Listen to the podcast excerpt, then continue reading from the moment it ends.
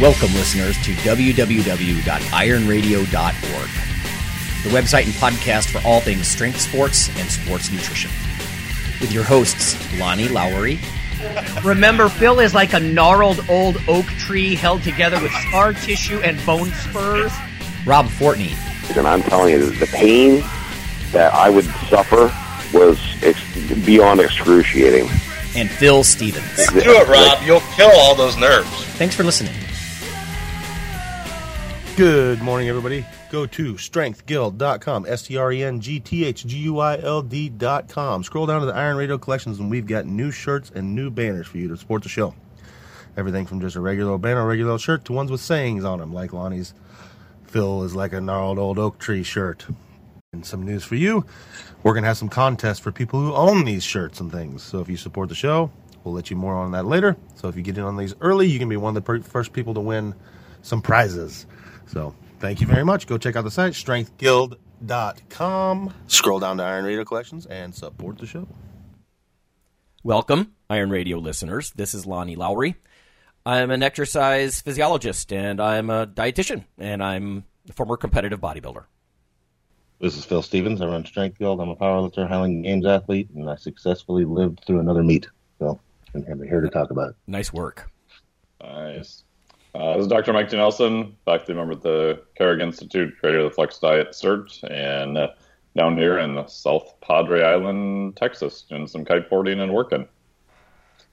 I am Bill Campbell. I'm a professor of exercise science at the University of South Florida, and I also direct the Performance and Physique Enhancement Laboratory there. That's really unique, Bill. I mean, how many labs cool. focus on physique? Almost nobody does that stuff anymore, it, it seems like to me.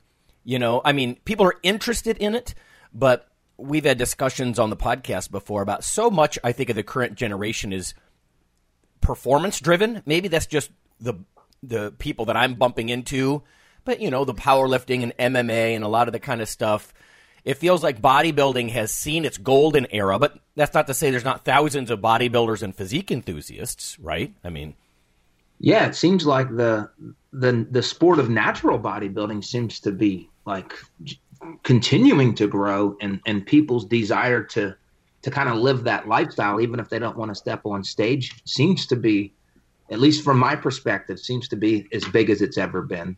Yeah, yeah. Hey Phil, uh, what do you think powerlifting is the same way? Like, there's tons of people who live a powerlifting lifestyle but never intend to compete. Oh yeah, I mean, there's definitely more more doing it than uh, more acting it than doing it. I guess mm-hmm. You put it. The reason I'm curious is just because to me, powerlifting has a little bit lower barrier to entry as far as you don't have to diet for half a year, you know, and get your body fat down to five percent and stuff, stuff like that. Yeah, you know? but there's still a ton of that, you know. I'll step on the stage on the platform once I'm strong enough. You know, what was that? yeah. Once you're strong enough, as opposed to you know, once I'm big enough, I'll get on the posing dais. You know? Yeah, that's like the people in my gym. Like, I'm, I'm going to come to your gym once I'm strong enough. That's just so stupid. It's backwards. you go to the gym to get strong. you know? right. That's the reason. That's the whole reason to come. Right. Yeah. Um, well, I'll tell you what, Phil. Let's we at least have to touch on this. I want to devote a whole episode to it, but uh, let's just talk briefly about your meet. So you punched up some PRs, right? Yeah, I did good. I mean, I didn't PR bench, but that's probably never going to happen again. So um, everything else was was pretty good. Uh, I weighed in at two seventy two point nine Friday. I woke up Saturday at two eighty three point five. Nice. uh, I had like ten dinners. Um, but uh, yeah, so considerably heavier the next day. Felt good. Um, main thing I had, uh, oddly enough, I like ate fish and rice and Gatorade all day the day before. So, hmm. um, but that's what my stomach can handle. So I had been having some really bad indigestion. Uh, so did that. Came in, uh, opened at 677 on squat. That was easy. Went 722, got out of position, had them take it did 722 for a third, got it easy. Uh, so there's some left on the table there. Called it on my second bench at like 360, just because I knew my shoulder was going to come out. So right, I your shoulder. Scratched on the third one. Mm-hmm. Um, I called my deadlifts very conservative just because I didn't know how I'd feel after squatting 722, and uh, opened at 650 and pulled way too hard and went backwards. So I couldn't. I was going way too fast, so it just kept going. Overdid Uh, it. I had to drop the bar, or I was going to fall over. Uh, so went ahead and jumped to 700 and hit that easy. But where they reattached my hamstring, I had a little cramp, uh, and I knew it was like a one or a two. But I knew if I went higher, I'd be in trouble. So I called it there. So I hit at 700 deadlift, and that would be my first time. That's well below my PR of 780, but uh, that's my first time deadlifting 700 after squatting over 700. So uh, it was a good day. So And you walked away whole. I mean, Yeah. getting a 1776 total on a poverty bench isn't bad. So Poverty everybody else I'm lifting against is in mid mid fours and fives on bench, and mine just won't ever be there again. So uh, yeah, it was a good day. Especially with the new hip. Yeah, new hip, reattached hamstring. So yeah. Yeah, And you're not was good. asking you're not asking for your own special class of post no, Post artificial. Like I'm also a master. I'm also a master, but I don't lift master, so I lift open. Yeah. Uh, so yeah, it went well. Sweet. Uh, yeah, well, definitely everybody. We're going to catch up with Phil with a lot of gory details about how we, you know, set short and long term goals for this one and everything. We'll do that next week because we want to get to Dr. Campbell. Um, In fact, in just in interest of time, I've got two news bits, and I'll let you guys vote on this. Would you rather hear about? Well, I guess relevant to what Phil just said. Um, tendon protein turnover compared to muscle, or would you rather hear about clever ways to reduce sugar intake? Tendon. Tendon. Tendons. Okay. Strength and Muscle Sport News. Here we go. Now, this is the one, um, everyone, before we hit the record button, I had just mentioned briefly to Dr. Campbell and Dr. Nelson that they've probably heard this, but I'm playing catch up here. Uh, I actually saw this on Twitter, and the person who was posting this, they were sort of, I almost felt like they were shaming everybody if they didn't know this. And I'm like, oh, I, I didn't know tendons turned over every bit as fast as muscle tissue. I just thought because of blood flow and other things, the protein synthetic rates would be a little slower. But this person's like, this has been going on for a long time. People need to catch up. Well, oh, okay. I'm, I'm trying. Um, here's the title Protein synthesis rates of muscle, tendon, ligament, cartilage, and bone tissue in vivo in humans. So this is by Joey Smeets, S M E E T S, uh, and a bunch of colleagues. Brand new, November of this year. Um, here's the, the thing. It says skeletal muscle plasticity is reflected by a dynamic balance between protein synthesis and breakdown. Um, they recruited six healthy patients that were about 60 years old, uh, scheduled to undergo a one sided total knee arthroplasty. Uh, they subjected them to a primed continuous infusion of labeled phenylalanine, right, to, so they could see how much was incorporated into their tissues. Let's see here. Um, tissue samples were obtained during surgery. And again, they looked at that incorporation of the labeled phenylalanine into the tissues, uh, compared it to muscle tissue protein synthesis. So here's what they're saying they're concluding tendon, bone, cartilage, anterior and posterior ligament, and menisci tissue protein synthesis rates did not significantly differ from skeletal muscle protein synthesis rates. It says synthesis rates in various musculoskeletal tissues are within the same range of skeletal muscle, uh, ranging between 0.13% per hour in vivo in humans. So again, what I was looking at on Twitter was that you know there's this usual assumption that tendons turn over much more slowly because of and, and well, in cartilage as well because of less vascularization and things like that. But uh, just a couple of tidbits from the paper here. It says skeletal muscle tissue plasticity is achieved again dynamic equilibrium uh, between synthesis and breakdown. Temporary changes in either protein synthesis and or breakdown result in net muscle protein accretion or loss. Uh, and then they go on to say stable isotope technology, like they were using, has been applied for several decades to show that uh, skeletal muscle tissue turns over at a rate of approximately 1 to 2% per day. Uh, it says, though widely applied in skeletal muscle research to a lesser extent, uh, as far as, in fact, very few data on in vivo protein synthesis rates in other musculoskeletal tissues. So it says, of course, rehab requires plasticity in all tissues involved. And that should make sense to all you guys, right? It's not just if you want to have your knee rehab after a reattachment or like Phil reattached the origin of his hamstrings, that tissue needs to have some turnover, right? Otherwise, rehab wouldn't work. So it says several studies have assessed tendon protein synthesis in vivo in humans using stable isotopes, and they list quite a few here. Clearly, connective tissue plasticity plays an important role in determining musculoskeletal strength and functional capacity. So again, they talk about they recruited the six people that were going to undergo surgery so they could get the tissue samples. Let me uh, just jump to one other comment here. Uh, in the discussion, we showed that average basal protein synthesis rates of various musculoskeletal tissues are within the same range as skeletal muscle. And then they go on and they say data suggests that tendon tissue has similar protein synthesis characteristics as skeletal muscle and may therefore also express a, a similar level of plasticity to external stimuli. In other words, trainable tendon, you know, size and strength, or at least strength, I would guess. In agreement, exercise has been reported to increase tendon protein synthesis rates, indeed. To our knowledge, no previous study has applied stable isotope meth- methodology to assess fractional protein synthetic rates in cartilage and menisci in vivo in humans. These structures have always been suggested to turn over slowly. It says cartilage has been considered an essentially permanent structure with little to no ability to remodel uh, after a certain age, at least. Uh, it says, however, different proteins and protein fractions within a tissue do likely turn over at different rates. So they're just trying to point some of that out. So this is a, again a human knee study. They say it's been previously uh, observed that things like gelatin supplementation can stimulate collagen synthesis following exercise, or that collagen supplements have been reported to increase collagen content uh, in the knee of osteoarthritis patients.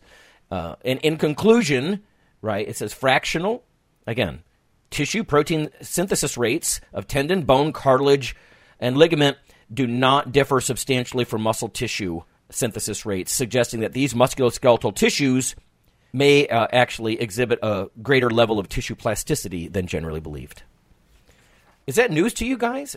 Phil, I guess you often have said, you know, you, you got to be careful. You get massive muscle hypertrophy, like somebody uses anabolics or something, and then they pull a tendon off the bone. But that's, of course, not the only reason. But I, I it, it, sounds odd, though. It sounds odd that. Well, something like that, you'd have to look at the rate of, you know, the the anabolics, of course, increase the rate of muscle tissue, but probably much greater than the increase in tendon tissue. Yeah, disproportionately. You know, tissue does remodel, then, but if the if the, the muscle tissue is remodeling six times faster, we've got a problem. Yeah. well, this makes it sound like protein synthesis is on par. Uh, Bill, have you have you heard much about this? Different tissues like this and their protein synthetic rates? No, I'm that not being my primary area of research. I, I, I think like you, I just I was taught that your non that your tendons, your cartilage, yeah, was was slower, and that's why we see a lot of injuries with uh, infrapatellar tendon tears, and um, just that the muscle progresses at a faster rate than what the tendons are able to handle the force. So that's what I've been taught. Yeah. So this is news to me, and apparently it's news to a lot of people because they said this is the first time they're showing this. Yeah, well, and, it's, you know. it, there seems to be some double talk here. I haven't done a deep dive into this paper, but they mentioned several other papers. But then they say this is the first one, at least to look at all of these tissues in the way that they did. But yeah, I thought it was news to me. And like I said, there was the the guy on Twitter, and you know, sometimes I'm not saying this is true of this guy, but sometimes these guys they find a study and then they become sort of know it alls, and I'm like, I don't know. I'm admittedly playing up catch up with this stuff.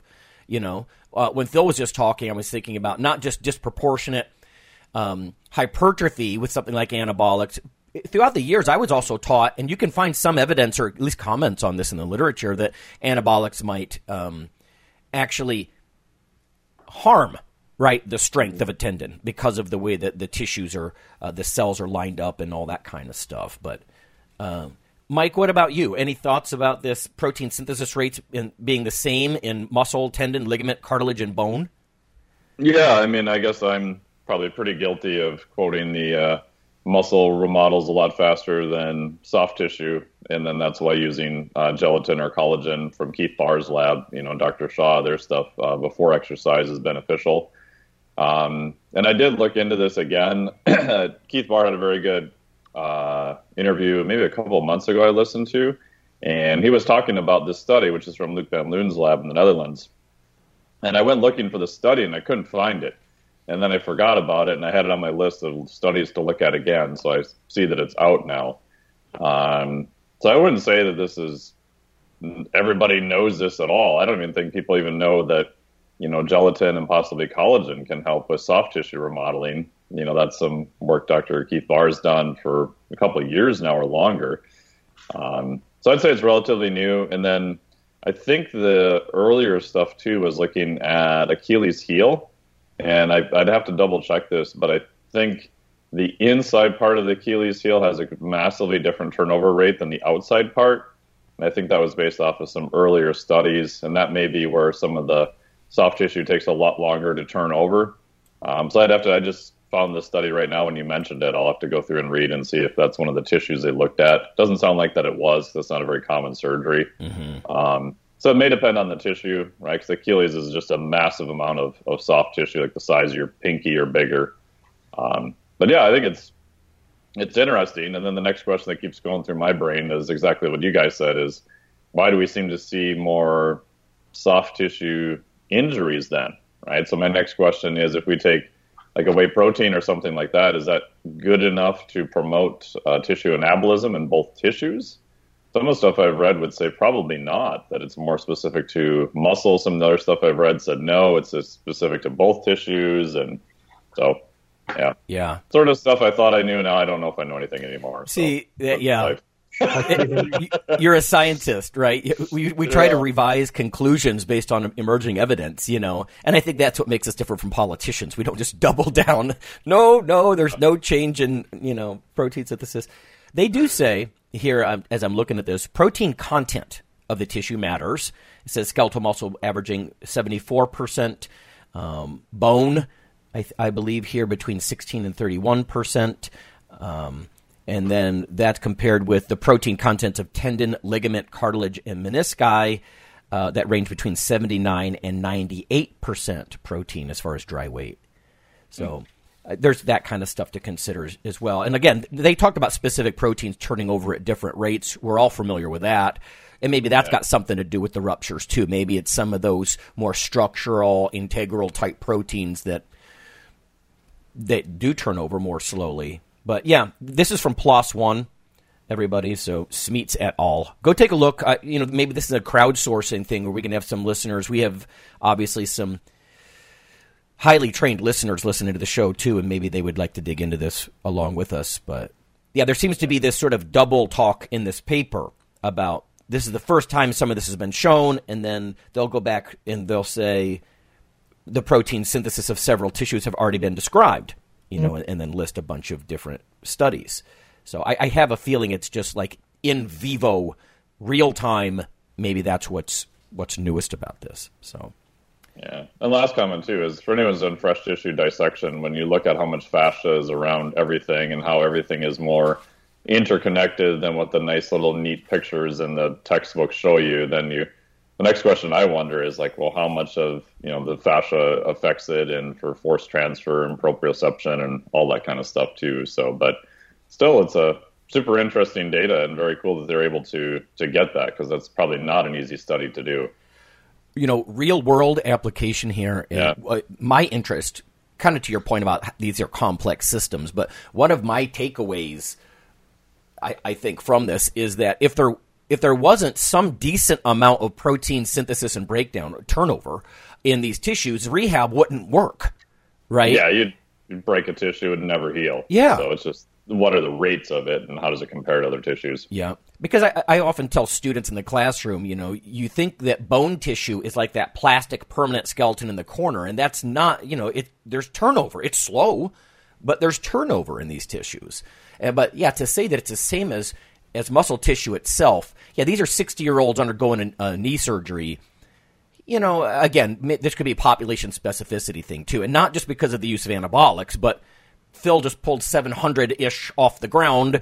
That's not something 60 year olds do, and you're asking you're asking different things of these tissues, you know. So anyway, uh, okay.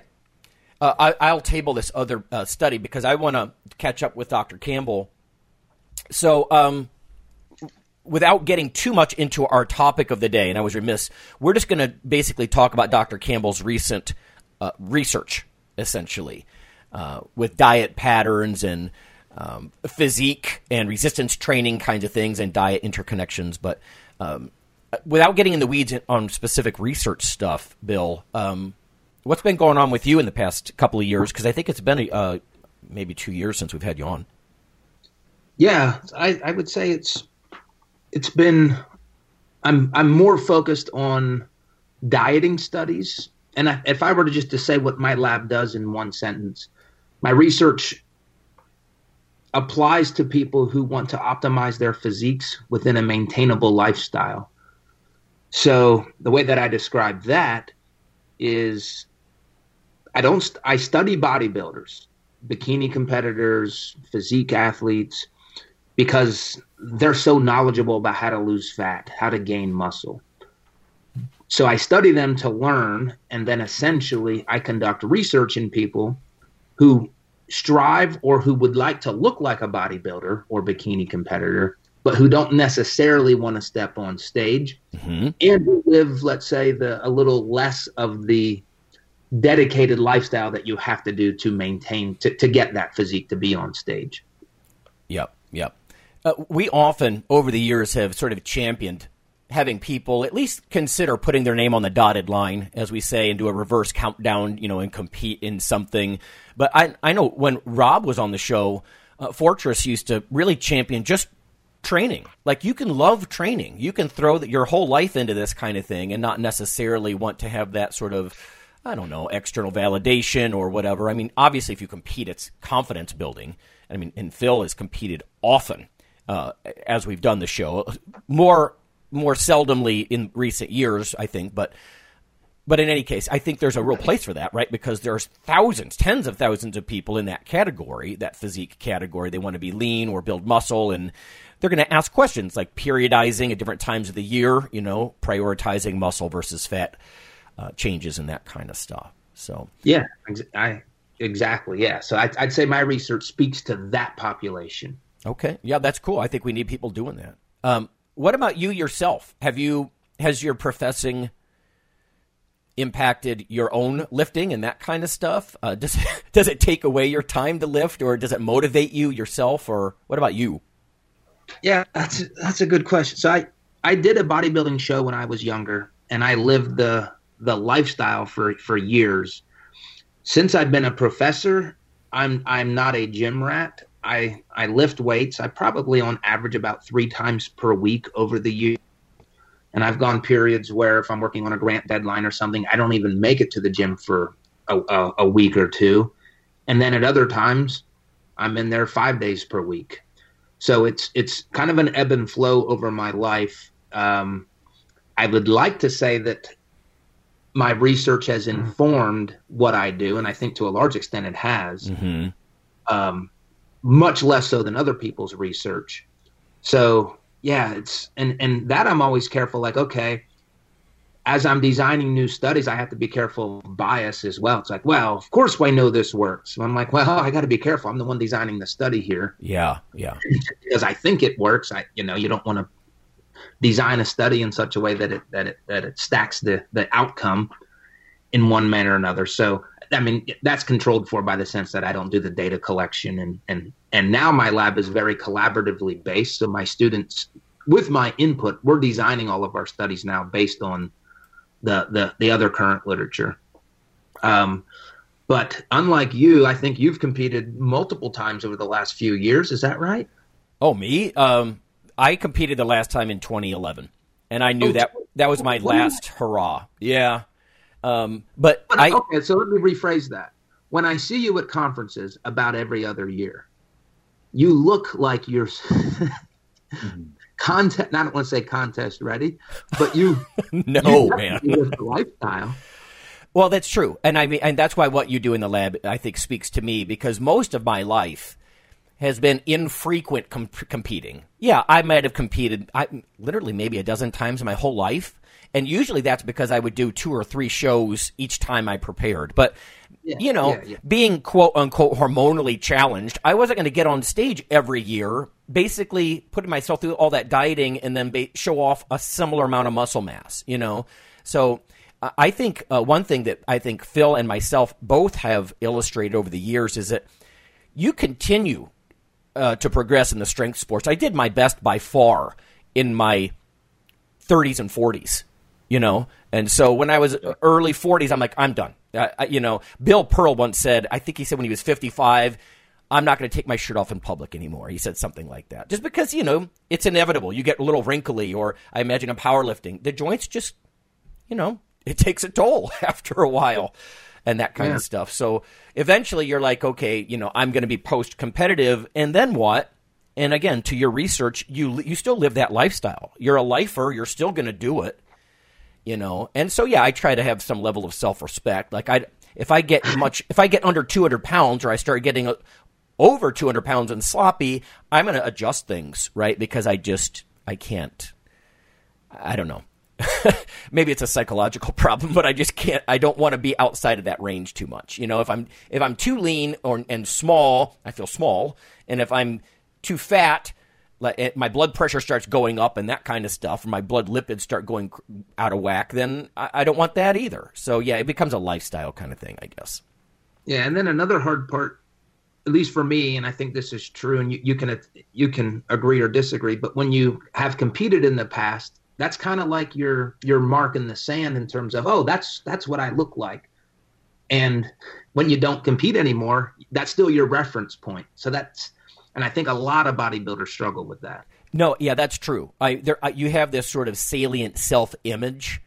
In one sense, I think you could look at that positively or negatively. In a positive way, I think I know how to get lean. You know, so when I'm feeling a little bit over fat, I'm like, well, I know how to do it. I've repeatedly proved to myself I can get lean, really lean over the years. So I can do this. And I think there's a lot to that. Just like I think if Phil were to take time off, lose some strength, there'd be very little doubt in his mind. Yeah, I can do this. I can put on some some strength and size pretty quickly. But then you just have to have the wisdom. I think the wisdom kicks in. You're like, do I really want that? You know, do I want to risk another tear? But you, you know, you know what I mean, Phil. You've got the, you've got the confidence that you could do it. Oh you know? yeah. because um, that's like Bill said, that's kind of you. That's, but I can also see how that could go wrong. There, you get these guys mm-hmm. bodybuilding and powerlifting, they can't let go, and you're like, oh man, it, it's time to. Maybe it's time to let go. I'm not saying give up, you know, but at some point, age and other things, you start doing what I call fighting the long defeat. You're, you know, you're not going to give up, um, and you can slow a lot of those biomarkers of aging, and you can feel and look great. But yeah, I mean, to continue to try to compete after a certain point, and I'm, I'm not taking away from people that compete in their 50s or 60s. I think that's awesome.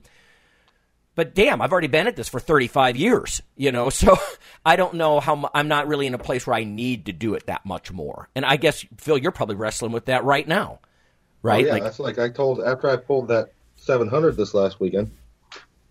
I did the math, and it's 14 years ago I pulled my first 700.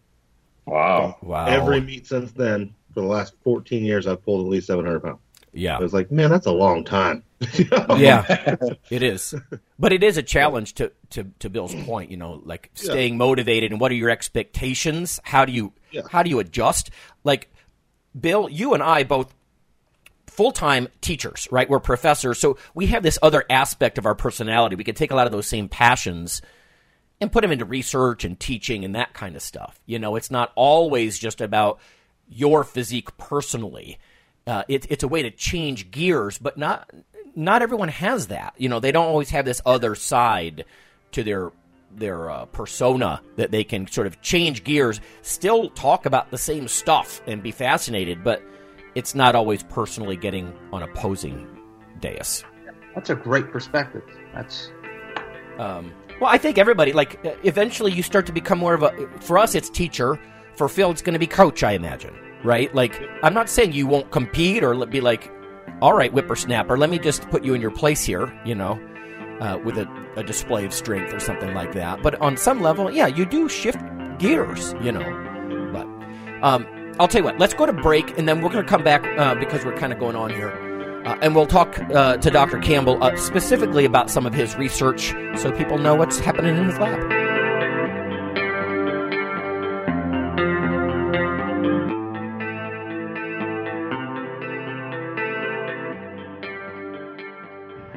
Hello there, ladies and gentlemen. Yeah, yeah, you know who this is. Uh, so I'm here to tell you about uh, Dr. Mike T. Nelson's uh, new book, uh, Why You Should Eat Keto. I don't do it because, I mean, look at me. Come on, I'm fabulous and I'm fantastic. Anyway, you should text the Keto ebook all in one word to 44222 to receive your free copy. Do it. Do it now.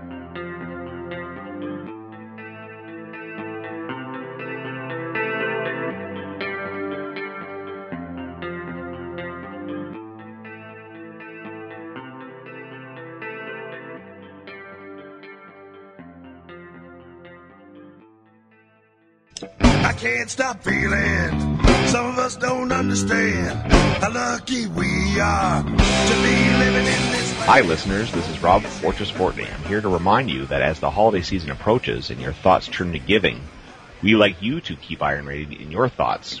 Over the past several years, there have been hundreds of listener comments hoping that Iron Radio stays on the air for years to come. Iron Radio is here for you. But as with any public radio type format, the show is listener supported. That's where you come in. For just $4 a month, you become a supporting member, keeping your weekly dose of education, experts, and gym talk flowing. Just go to www.ironradio.org and click on the $4 monthly subscribe button near the bottom of the page. Or click the donate button at the right of the page for a one time donation. You are the Iron Brotherhood and Sisterhood. Of course, not everyone can afford to be a supporting member or a significant one time donor, but for those of you willing to pitch in, $4 per month or $50 just once, we're about to sweeten the deal. Become a supporting member or major donor between now and January, and a limited number of you will receive a gift worth over $20. And we will never forget our existing supporters. Simply email me via ironradio.org and I'll send you a free seminar from Dr. Lowery on how to significantly and realistically boost your testosterone levels. Help your iron brothers and sisters who cannot pitch in but deserve better internet programming in our sports. And happy holidays.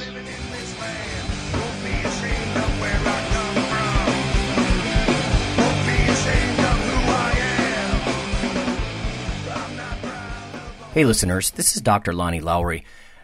If you've ever had anyone critique you uh, on your protein intake as part of your weightlifting lifestyle, oh, you poor meathead, all that extra protein is going to rot your kidneys or weaken your bones or dehydrate you or give you gout or who knows what. Uh, there is a book available. You could simply Google CRC Press and Lowery. And what I've done is reach out to experts all over the world and create a book, a single compendium that you can hold up and say, This is why I consume extra protein.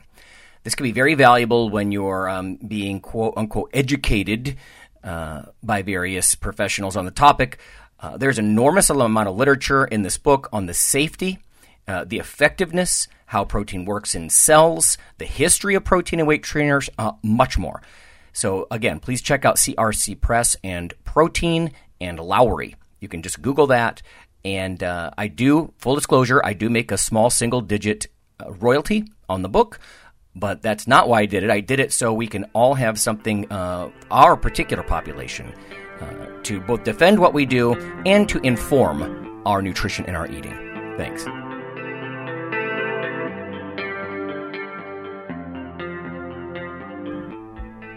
Iron Radio is, of course, primarily a podcast.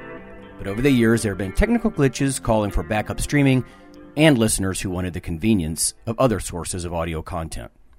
Toward this end, Iron Radio is now simulcast and backed up on YouTube. If needed, please search Lawnman07 or Iron Radio from within YouTube. There's not much video, but if you like to listen through YouTube on a Roku or other living room device, there you go.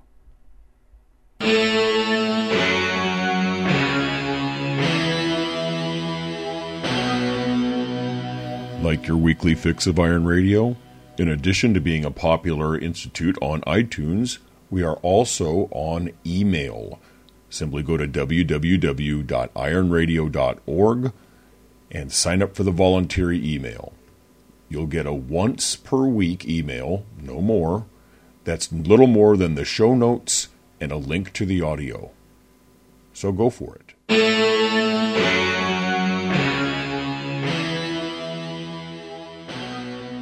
All right, folks, we're back. We're talking to Dr. Bill Campbell, and we're going to get a little behind the scenes with his physique lab, uh, literally, research into this sort of thing. So um, let's just start with open question to you, Dr. Campbell. What are you looking at lately? What's jumping out at you? Um, anything that you want to riff on, really?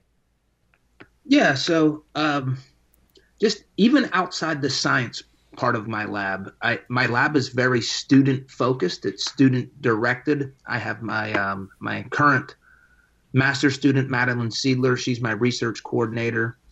So it's funny. I love the science, but I get just as much enjoyment out of just working with my students. And I like to think that I'm training fitness professional leaders in the future. So I'm at a professional crossroads to, to some extent. Like I used to design all of our studies, and now for the last probably year, year and a half, it's like, well, I'm not really creating leaders as well when I'm here calling, you know, when I'm calling all the shots. So I, I don't know if you can attest to that, but that's been a great shift in my mindset, and I'm I'm loving it. It's they're taking ownership of it. So that's that's again that's outside the science part of it. In terms of what we're doing, it's very diet focused and it's diet focused on people who are not overweight or people who aren't obese. So again, it's yep. essentially it's people who are relatively lean who want to optimize their physiques, who want to look even better or lose even more fat. So that's kind of the niche that I'm in. And the directions that we go are kind of what's what are the bodybuilding coaches what are their questions? What are they seeing in the trenches? So I like to talk to coaches, competitors, and say, okay, what are you what are you thinking? What's going on? And then I take that. So it's kind of like this is what's the the current makeup of of the industry, and then I like to do it in the lab. So by default, I'm always two or three years behind of what people are actually doing, but I'm validating if what they're doing is working. So Yeah. I, will give an example. Uh, one thing that I think we can all attest to was what used to be highly debated was protein intakes. Is um, is high are high protein intakes better for to gain muscle? Are they unhealthy?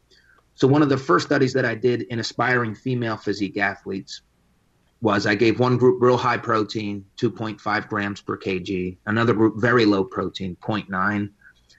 And not surprising to us, the higher protein group gained significant amounts of lean body mass. Um, they actually lost some fat too while eating 300 more calories. So that was kind of the first physique study that that we that we did in my lab, and then we completed a flexible dieting study.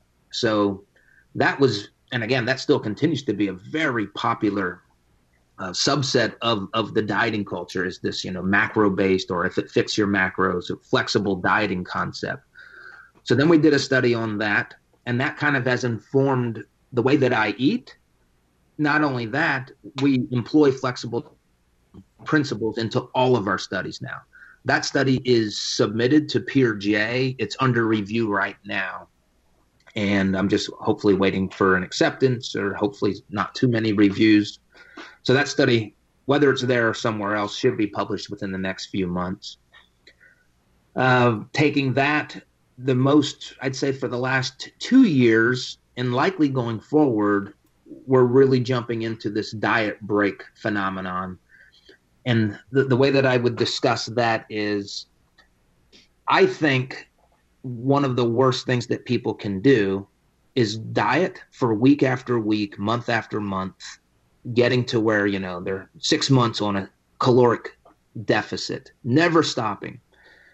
Now I could be wrong because there's not a lot of there's not a lot of studies to to to refute that. There are a few, Um, the, if you're familiar with the Matador study in obese males, there was a Wing and Jeffries study where they forced people to go on a break. And in those two studies, they not only found a maintenance of resting metabolic rate after the diet, they found um, greater lean body mass retention and a more efficient rate of fat loss when they were dieting. So, the most recent study that we did, and again, this one is under preparation, we we had one group diet for six weeks straight, and this was in males and females. The other group, we said, you're going to diet for six weeks, but only five days per week. So you're going to take the weekend and you're going to increase your calories back to maintenance levels. And we want that all in the form of carbohydrates. So I'm referring to that as a diet refeed study. You could call it a diet break study. It's just they're taking a break on the weekend, which, by the way, is how I live my life. I tend to eat more food on the weekends. And what we found, and we presented this at the ISSN conference in 2018, and, and again, the study's not published yet. The group that did the refeeds on the weekend they had a they were able to maintain their metabolic rate significantly better than the straight group, the straight dieting group. Interesting. And they maintained their muscle mass at a significantly better manner than the other group. Well, Bill, let me let me ask you about that. Uh, this, in some ways, sounds a little bit like uh, Mauro Di Pasquale stuff with uh, you know, cyclic ketogenic. Is that what he did? Yeah, yeah, exactly. Um, just you know, you're talking about taking industry stuff and trying to reproduce it in the lab. Do you think some of that has to do with refilling your glycogen stores and that somehow helping preserve the muscle or uh, re- reinvigorate training the, the next week? Yeah. So we. Well, let me also make this. This is an important methodological design. The people that were doing their refeeds on the weekend they they had to diet a little harder Monday through Friday. So they were reducing their calories by 35% Monday through Friday, and then they were back to 100% of their calories on the weekend. The other group was a 25% reduction every day. So that at the end of each week, both groups had an average of a 25% caloric reduction. Now, in terms of why yes, it, um, one thing we know that their training volume wasn't significantly better. So there was no difference in training volume, but maybe they were be maybe they because of the glycogen levels they weren't as fatigued. Um, the other the other issues just psychologically they felt more refreshed after every after, you know after every Sunday Good Saturday point. Sunday refeed Yeah, good point. and they're just not catabolic as long. Like I, I look at a at a diet as everything about a caloric deficit is catabolic. The only things you can do to create a an anabolic stimulus on the body is resistance training and protein intake and then getting out of that caloric deficit. So this group they were in theory not catabolic for 2 days out of the week. So that that's another potential reason for for what we've seen. Right. They lose metabolic rate. It was 40 calories versus 80. That was a Mhm. significant difference. They did lose a little bit of muscle mass. It was like instead of four pounds, it was like two pounds or one and a half versus three. So I'm not saying that they, you know, that they they didn't body recomp here, but the the suppression of metabolic rate, the loss of muscle mass, was better retained in that group. Yeah. Let me let me bring Mike in on this because Mike, you're I, I, you're probably chomping at the bit because Bill's talking about flexibility and that sort of thing, and Yeah. if it fits your macros. and from your perspective of metabolic flexibility, um, how does this process? Maybe just some of your analysis on this. Yeah, I mean, I guess my my bias is that I think designing something that is more metabolically flexible makes sense, especially if you're looking at health parameters also. Um, so having days of you know higher carbohydrates and you know maybe having more resistance training on those days for performance and things of that nature, or I mean, I'll even have some clients go you know do a 19 to 24 hour fast. You know, so we're cutting out a whole day's worth of calories. We're pushing insulin levels pretty low. Uh, initially, they're just going to do some, you know, low to moderate intensity cardio. Right. So we're trying to ramp up the body's ability to use fat and obviously put them in more of a caloric deficit. But what I've noticed with that too, and again, it's anecdotal, is the rest of the week doesn't seem to be too bad for them. especially when you start having to get down to lower amounts of calories. Um, and most people, if they have the option of just you know taking out one day's worth of calories by fasting, and then having the other days be not as bad versus chronically always being low. Uh, Bill can probably speak to this too. I think just the mental component of that plays a big factor with compliance.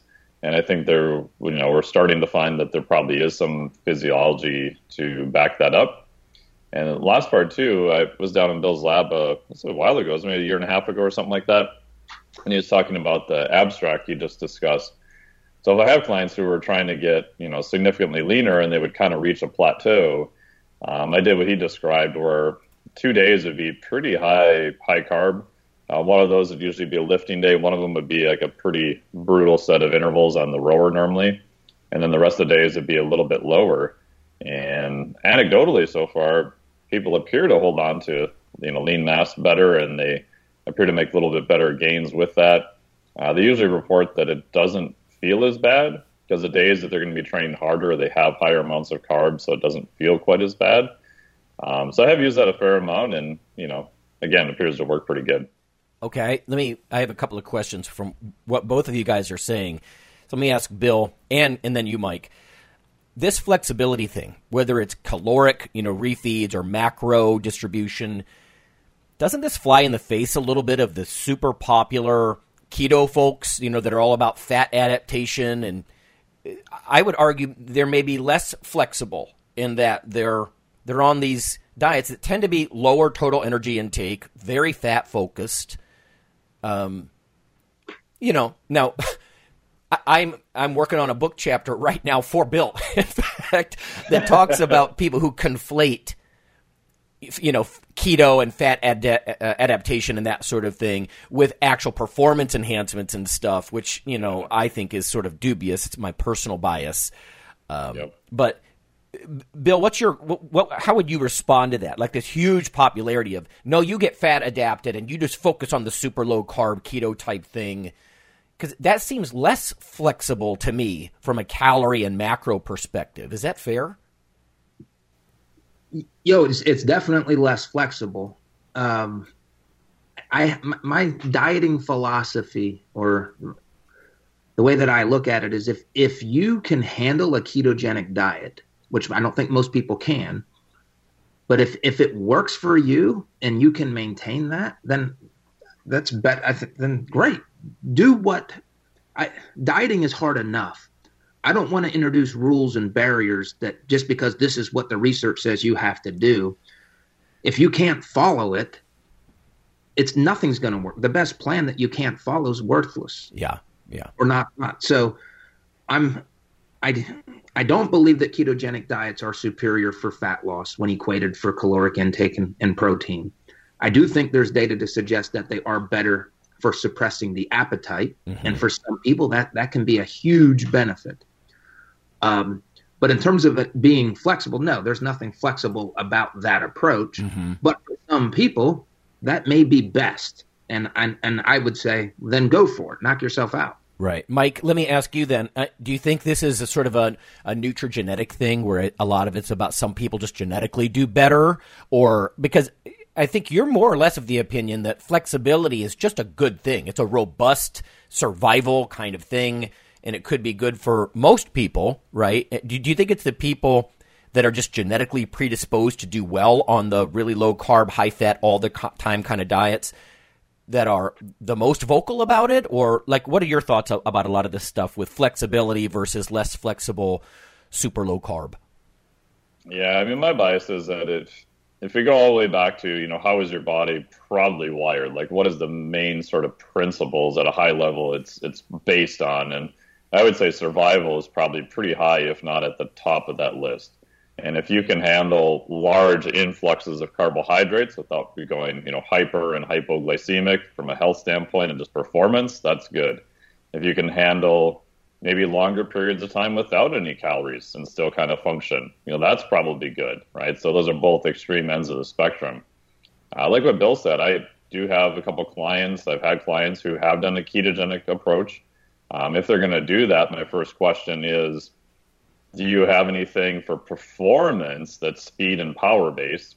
And if you're okay giving up, you know, single digit percentage off of that, then we're probably fine, right? Because I don't want them to be like, oh, I'm doing a ketogenic and I want to get like a my all out best time on a 200 meter or 400 meter sprint or you know something like that. Uh, which you know most physique people aren't you know that motivated by speed and power stuff. And then I also will have them do specific testing to see are they actually in ketosis. If that's the goal, you know, are your BHB levels you know going up that sort of thing. Because I found a lot of people hang out in this sort of metabolic no man's land where they say they're doing keto, their blood ketones aren't really that high, they're doing a low carb diet, their fat's probably not high enough to be ketogenic they feel like crap. their performance kind of sucks. They, I don't think they get sort of the possible appetite suppression effects of you know higher levels of beta hydroxybutyrate, that type of thing. Yes. Um, so I think it can be useful. The other caveat too is I've worked with a fair amount of people who have done a ketogenic diet for six to sometimes two years, and they've decided on their own before they found me that they want to transition out of it, and that can be a little bit hairy and can take a while too, right? Because if you all of a sudden just dump a bunch of carbohydrates into the system, right? Your muscle is, is not as insulin sensitive to it because Right. it's done that on purpose to mm-hmm. spare glucose for your brain. Yeah, it's not a pathology per se, but there are a little bit of a, a hard transition with it. And your last comment too is that what I've noticed, and it's anecdotal, is that a lot of people who want to do a ketogenic diet, who really want to increase their body's, you know, use of fat, their fasted low to moderate ish VO2 max type aerobic performance just sucks.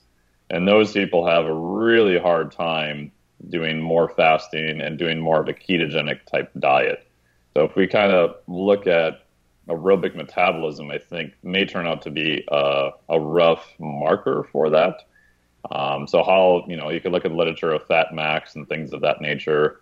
Uh, my gut feeling is that I think that's going to play a big role. So if I have someone who you know says, "Hey, I'm thinking about doing a ketogenic type diet in the future," I will probably try to test their VO2 max, try to get them up to a little bit of a better level. I may even have them do that, you know, fasted to try to drop liver glycogen levels or look at their RER. It depends on how fancy you want to get. But I think just that base capacity of your aerobic metabolism to run, especially using fat, I think is a big factor with that. You know, you guys, st- as somebody who's studied exercise, physiology, and nutrition for so long, I see so many similarities. Like a lot of the classic training principles, that like the adaptation principles that we hear about in exercise science, like um, you know, reversibility or specificity. These things are also so true of diet. I mean, it's essentially what you guys Oh, are kind of suggesting is that the specificity principle in exercise might say that, you know, your body adapts in the direction of your training. And it's, but I think a lot of time my students, I need to remind them that's true of diet as well. If you're on a really low carb diet, you know, your systems, both digestive and muscular, if you will, uh, or you know, tissue-based metabolism, they change and they adapt according to your diet. Right? Glucose transporters are trainable. You know, Asker Jeukendrup stuff about you know how you Yeah. can you can train glucose transporters in the gut. And to your point, you know, if you just dump a bunch of carbs in a system where it's all it's dealt with is fat for the last year, that's that's going to be a mess without a certain adaptation principle, right? The specificity principle is a dietary principle too. Uh, I mean, look at the RER of people. You know, after several Oh, days on a low-fat diet, their basal RER goes down. You know, they become better fat oxidizers. And then people that you put them on a high-carb diet, and after a period of t- time, um, you know, it comes back up. Uh, but let me let, let's get one last like round through everybody here um, because there's something else that Bill does that I think is very important and doesn't get seen much, and that's that. Well, let me start with a, a, brief story. When I did my dissertation defense, one of the guys on my committee, he was uh, a biology prof, he was an endocrinologist, and he said, Lonnie, your problem here is that you're trying to knock young, healthy people out of homeostasis. You're trying to get changes in these people where their metabolisms are so robust. Why don't you study someone with a broken metabolism? You're much likely to find effects.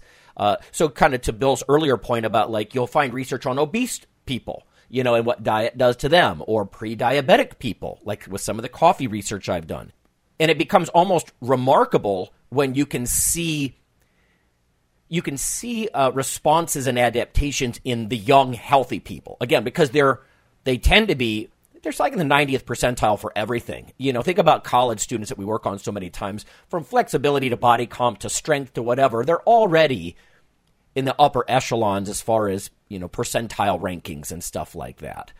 Um, but I, w- I wanted to ask Phil because I know that the the low carb thing, the rigid low carb thing uh, and you know what? Maybe we're even pissing some people off by having a discussion like this. Every so often, we have people stop subscribing to the show, and I think I always wonder: are these like keto people that didn't like what we had to say? You know, because people have a belief system. But uh, Phil, do you think it's harder to get changes in your athletes as opposed to like if they came in quote unquote with a broken metabolism?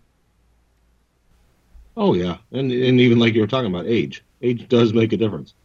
Um, but yeah, I'm seeing it more and more now. I mean, uh, either somebody that's way over fat and trying to fix that, or lots of under eating, and somebody that has a metabolism that's just is way down regulated, and convincing them that you need to eat more, gain weight to get leaner and more muscle mass um, can be a struggle.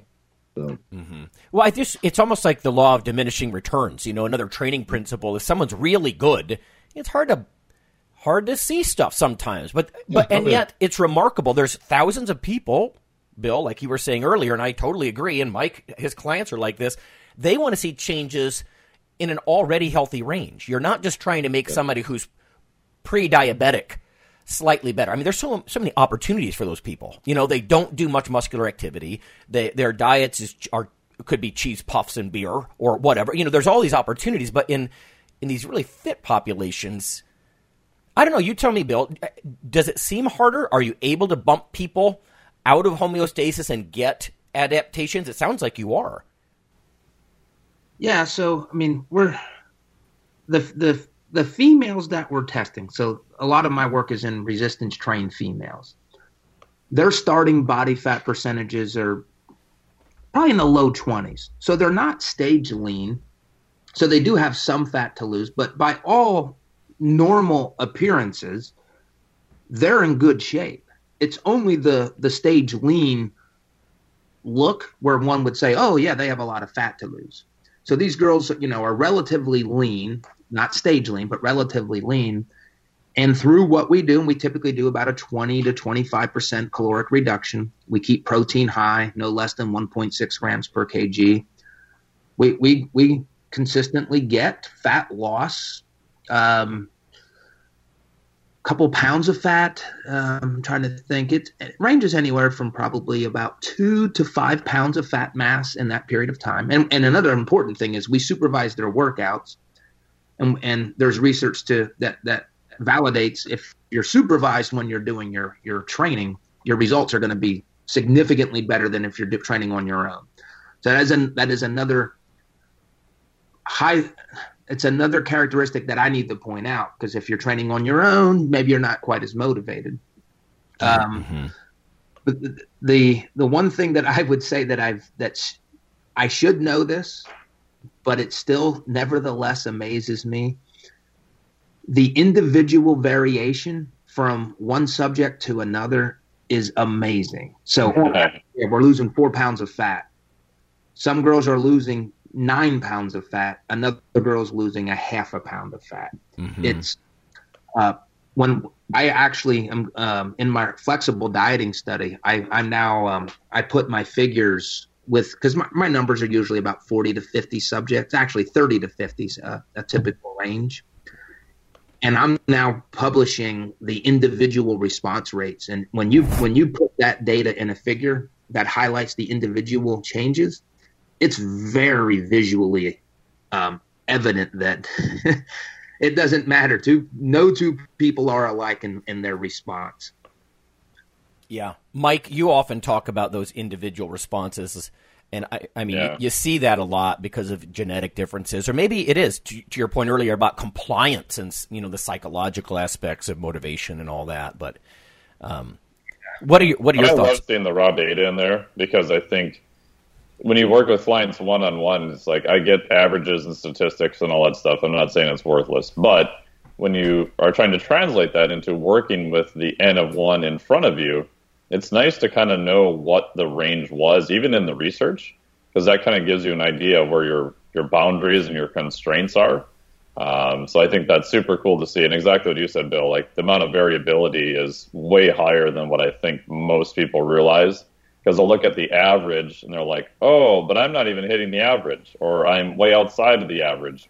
And if you look at the data in the study, then that quote unquote could be completely normal. Yeah. Or yeah, you're, yeah, you're in the, the, a third of the subjects in this study. Yeah, literally, if you're talking about clients, I don't have clients now, but if, if I were, I would just refer them to the figure in my study and say, look, yeah, it could be anywhere from here to here of people where, where they have validated, you know, where, they, where this data is legitimate. I, I think that would be a powerful visual and a great way to start the expectations for a coach client relationship.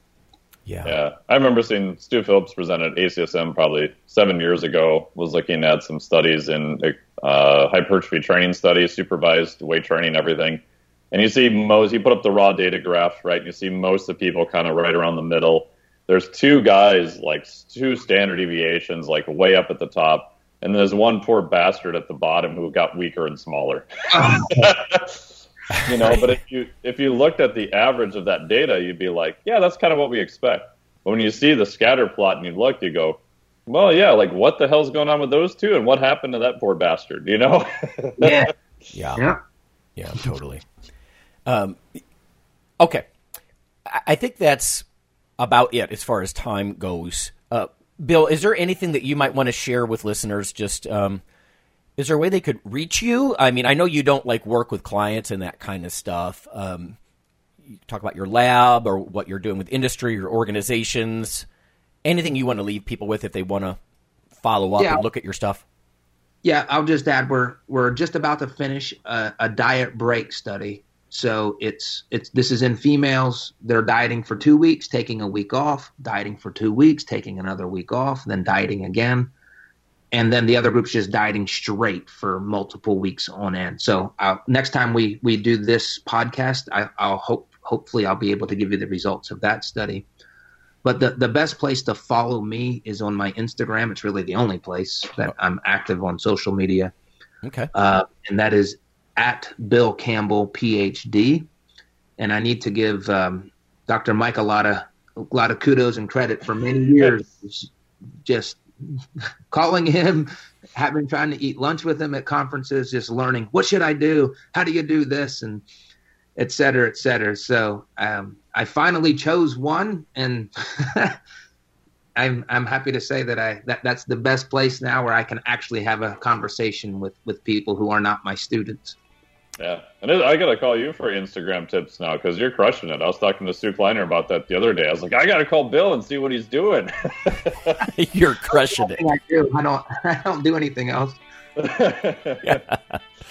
I hear you though. You almost got to pick one of them. I mean, I, unless you're a, like a content creator full time, I don't know how people have Instagram, Facebook, Twitter. They're just going down this huge list of stuff, and I, you know, unless you have a marketing firm you're hiring or something, I, I, it seems crazy to me. But No, I think you're right. I think a lot of those people though, that's their full time job, uh, and and and and they have people to help.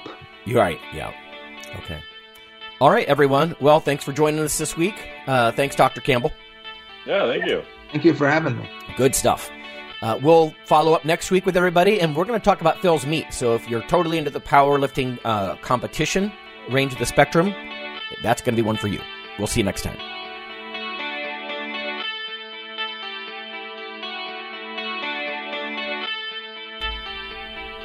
Hey, listeners, have you seen the store at ironradio.org? There are three halls in the store one for Phil, one for Fortress, and one for myself, Dr. Lowery, and they're thematic. So you can go into our Halls of Iron store and choose based on your goal. If you need something to learn or read or something nutritional, you can look in my store, uh, Lonnie's store. If you want something about injury prevention uh, or competition, then take a look at Phil's Hall of Iron. And if you want something about motivation or daily training, Fortress's Hall has what you're looking for. There are some fun, heroic descriptors uh, as you browse through the stores. We try to make it a little more fun than the average boring online store. And whether you're a novice lifter or someone more experienced, you can take heart that you're not wasting your time. The things that we put in each hall of iron are actually based on our own recommendations. Protein powders that we know to be good, uh, knee sleeves, wraps of some kind, things that Fortress uses in his own training. Uh, the stuff you, you see, you know is good. This way you don't waste time. So check out the Iron Radio store at ironradio.org and um, let us know what you think on the forums. And certainly you can request products and we will uh, screen them before they go in. So thanks for listening.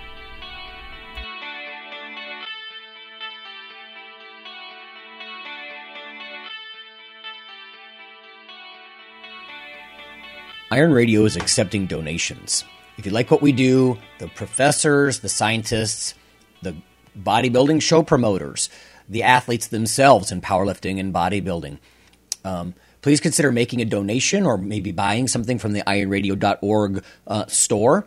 Uh, we also are accepting supporting members. So for $4 a month, which is frankly less than the bank sneaks out of your account in fees, you can step up and support a form of sort of public radio for the bodybuilding and powerlifting and strength community. The Iron Radio podcast and all of the audio on ironradio.org is for informational purposes only.